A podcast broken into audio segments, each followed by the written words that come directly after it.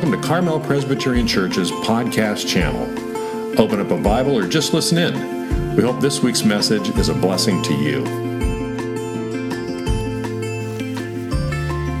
If uh, you are able to, would you please stand for the reading of God's Word? I'm going to read just a couple verses from the book of Ecclesiastes. First verse, Ecclesiastes 1 1 says this This is the words of the preacher, the son of David, king in Jerusalem. And then chapter 3, verse 11, where the teacher says, God has also set eternity in the hearts of men. Friends, this is the word of the Lord. Praise be to God. You may have a seat.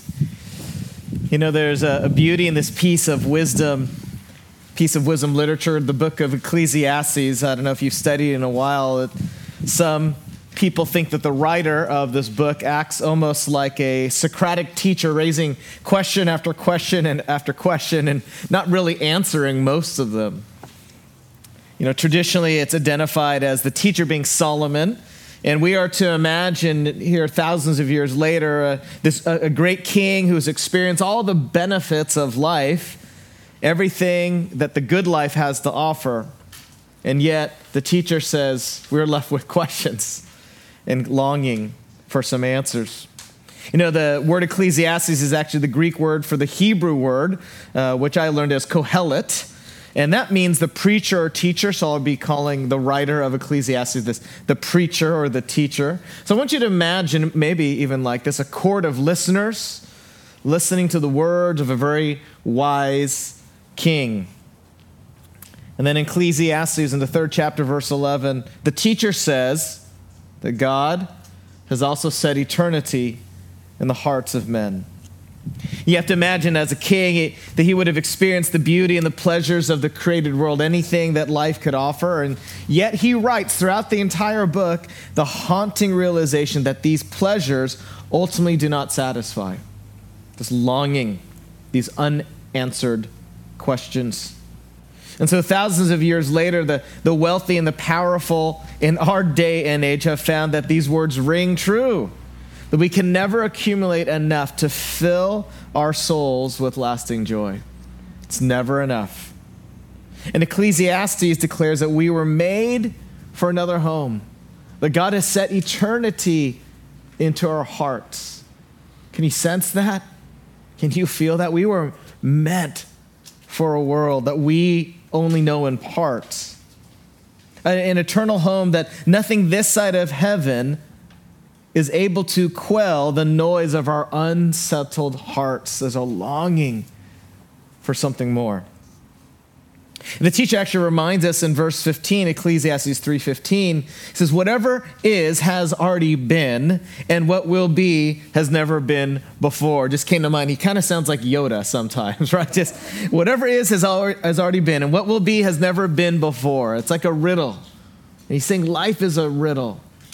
No matter how much progress we humans attain, we're still lost without a savior. There's something that we need outside of ourselves, outside of our own human invention to help us to save us, to answer these unanswerable questions. So the teacher says essentially we are back where we started. And so as you look at these ashes we've handed you, this little cup, we think about our mortality. It's a visible reminder, and you're going to be invited to place it on your foreheads or on your hand if that is meaningful to you. And we also even constructed a cross that'll demonstrate an opportunity for you to mark ashes, reminding us of this longing in our hearts that all is not how it should be. That's what we're reminded of today. That we're lost without Christ. And we make that cross. And all that it represents we see it as a, an ornament, a beautiful piece of jewelry. It was a death sentence, it was a, it was a torture instrument. And we make that sign to remind us of our own mortality and Christ taking on all of that pain. All of our sins, the Bible says. He became sin. And the mystery of that, so that we might have life. And so we're reminded that from ashes we came and ashes we shall return. And that these ashes can also now represent the, the sorrow and repentance for sin that we just prayed. That can be a mark of this season as well. And so, even though we rest in our salvation, of course, we do not treat God's free grace through faith in Christ as cheap grace by continuing in cheap grace, habitual sin. It just reminds us of all that Christ has done. You know, again, in verse 11, the teacher says, He has made everything beautiful in its time. Also, He has put You know, I didn't grow up observing Ash Wednesday. But we have come, I have come personally at least, to appreciate how Presbyterians and other Christians purposely mark this season of Lent, remembering that without Jesus making a way, we would be lost apart from his presence of eternal and perfect love. Oh, we need him. It's that longing. He is the answer to our deepest questions. And from Genesis 3:19, as we said earlier, you are dust, and to dust you shall return.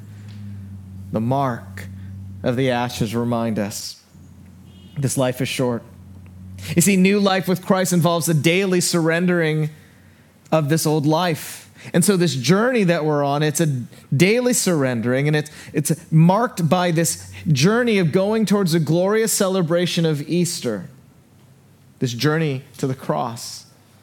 I like to too often rush to Easter, rush to the joy, rush to the victory.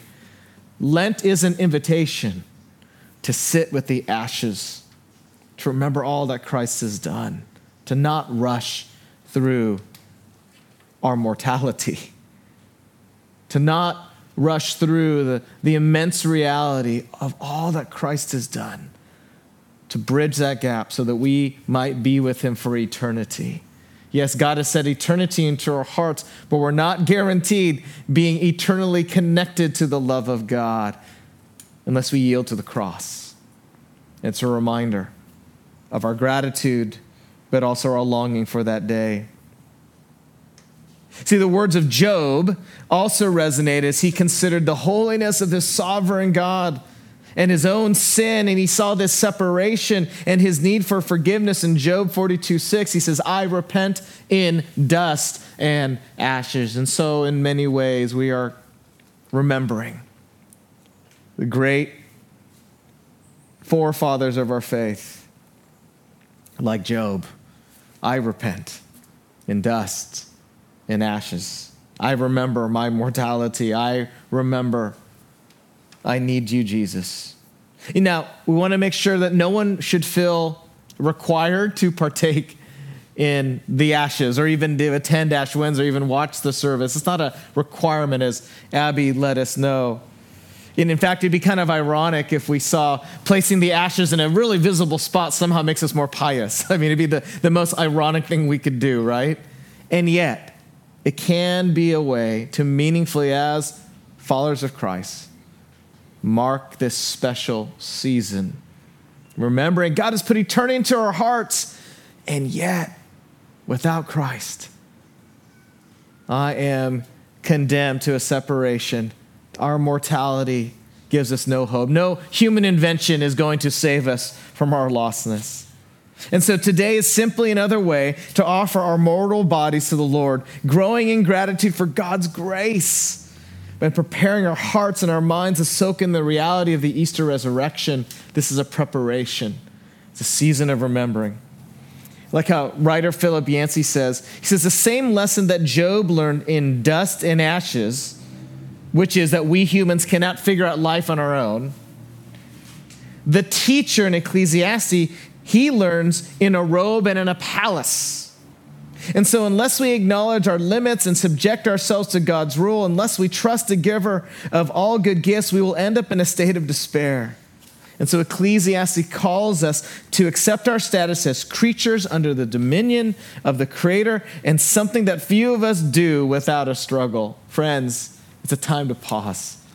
It's a time to, yes, we celebrate the resurrection of Christ, yes, every Sunday and every day, but we pause and we slow down and we realize we are but mortals in need of a Savior. Let me say one last thing before we sing some more and affix some ashes.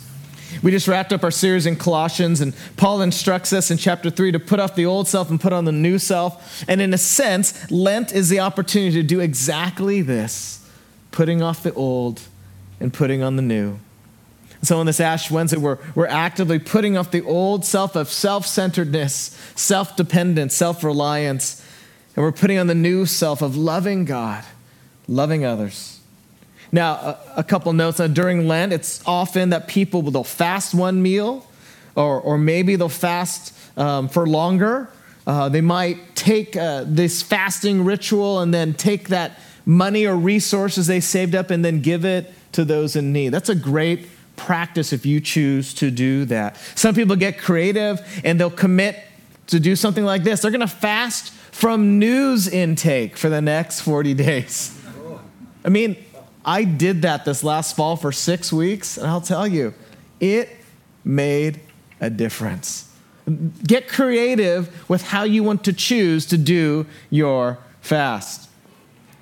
I will tell you, whether you give up news or give up coffee or give up sugar or give up being a cynic all the time, whatever that may be, it's an invitation to remember our mortal selves, that eternity has been placed in our hearts, that we're meant for something much better than we are experiencing, that something better is yet to come. So we invite you to cease in some way to remember this Lenten season. And perhaps even something that would result in you being able to save some money to give to someone in need.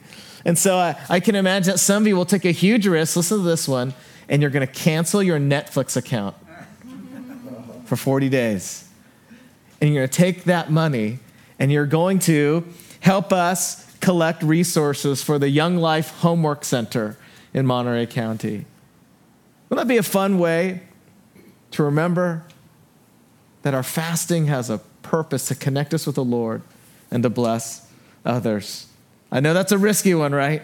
But pray for creative opportunities to choose less so that someone could experience more. More of God's grace, more of Christ's love, more of the Spirit's wisdom. And so, in this Ash Wednesday, we embark on this journey where less of my ways and more of God's ways becomes our practice. Feel free to get creative with however you want to lean into this Lenten season. So, every week we're going to remind you of this opportunity to specifically support this Young Life Homework Center that seeks to share the gospel in words and actions and in relationships. We hope you'll participate in some way to remember that this Lenten season, as we go with less, it's so that others can experience more, more in Christ. He's ready to pour out his love to us. Would you join me in a prayer? And then we're going to continue with some song. King Jesus, we know, Lord, in our hearts, we were meant for something more than just this life. And we know, Lord, these ashes remind us that we are lost without you. And so, Lord, we pray that you would change us, you would shape us, that you would help us. Well, it shows what it means as we confess our sins and as we repent. What does it mean that we embrace the grace that is found through faith in you, Christ? Oh Lord, we mark this day as the beginning of a season of remembering our mortality and the hope we have in you, the eternal Son of God, who came to rescue us. Thank you, Lord Jesus, for taking that cross. In your name, amen. Thank you for listening. For more information about Carmel Presbyterian Church, visit our website at www.carmelpres.org or any of our social media pages. Have a blessed rest of your week.